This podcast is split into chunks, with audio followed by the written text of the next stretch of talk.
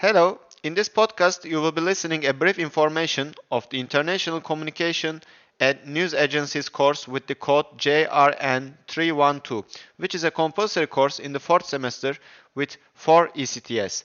The aim of the course is to enable students to gain knowledge about the basic concepts, approaches, and problems of international communication and news agencies. The course includes decisions and arrangements related to international communication, news agencies, the right to information, international approach to journalism, new media order, globalization and domain, information flow of international organizations. For more information, you may review the syllabus on the Journalism Department webpage.